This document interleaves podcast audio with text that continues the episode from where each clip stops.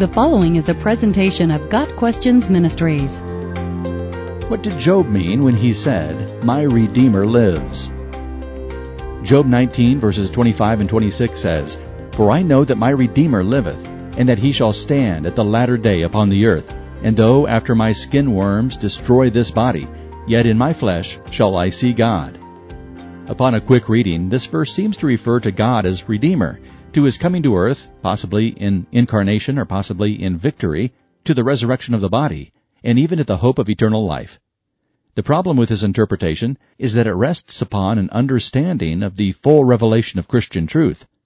There's a rule in hermeneutics that a verse cannot mean to us what it could not have meant to the original audience.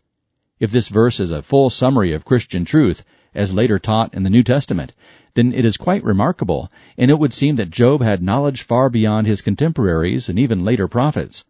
Of course, some would see these verses as evidence that some Old Testament believers, such as Job, had a quite thorough knowledge of what was to come. The fact that Job seemed to know some things that are hardly, if ever, alluded to even by later prophets, should make us question the standard interpretation of his words in Job nineteen verse twenty-five. Either the progressive nature of biblical revelation has been upended, or the translation of Job nineteen verse twenty-five has some problems based on difficult words within the passage. While most modern versions retain wording similar to the K J V translation, they also add footnotes that give alternate meanings. Using the footnotes provided by the E S V, Job nineteen verses twenty-five and twenty-six could read this way, "For I know that my Redeemer lives, and at the last he will stand upon the dust. And after my skin has been thus destroyed, yet without my flesh I shall see God." Using the N I V footnotes, the verse could be read like this, "I know that my vindicator lives, and that in the end he will stand on my grave. And after I awake, though this body has been destroyed, apart from my flesh, I will see God." Simply substituting words into a translation based on footnotes is not sound methodology, but the exercise serves to illustrate the difficulties found in translating these particular verses. At this juncture in the book of Job, Job's friends have been accusing him of some great sin that has caused God to turn against him. Job expresses his confidence that a kinsman redeemer, the word is the same used for Boaz in the book of Ruth, will come to his aid. The identity of this kinsman redeemer is not specified. However, it seems unlikely that Job could have anyone in mind other than God himself. God will be a witness for Job against his accusing friends. So the idea here of a Redeemer does not have full Christian theology embedded in it, although Christians looking back can certainly see the seeds of that theology in Job.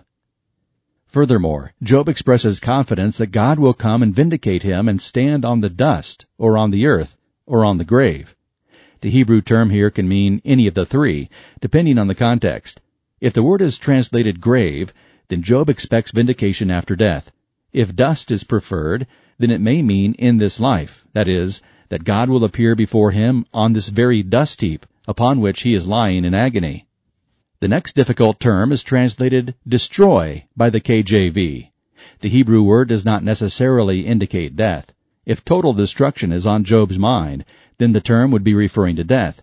If he has marring or damaging in mind, it could simply mean that Job expects to be vindicated after the physical agony he's going through has done its worst. There is nothing in the term that specifies either life or death. An accurate translation could go either way. The next difficult phrase is in my flesh. Literally, it's from my flesh, and can mean apart from my flesh or from within my flesh. In other words, viable translations can mean almost the opposite of each other. However, there's no indication in this particular passage, or the book for that matter, that Job expects a bodily resurrection. "I will see God" is Job's hope whether in his body, in this life, or apart from his body, in the hereafter. In summary, in verse twenty-five, Job is confident that God will appear and vindicate him from the charges of his friends who are accusing him. In verse twenty-six, Job is confident that he will see God, and he elaborates further on that hope in verse twenty-seven. Indeed, Job both sees God and is vindicated at the end of the book. The way Job nineteen verses twenty-five and twenty-six has been used by many Christians is a classic case of teaching the right doctrines from the wrong verses. The full meaning of God as our kinsman redeemer is New Testament revelation. as is the promise of ultimate vindication after death and the resurrection body. God Questions Ministry seeks to glorify the Lord Jesus Christ by providing biblical answers to today's questions. Online at got questions dot org.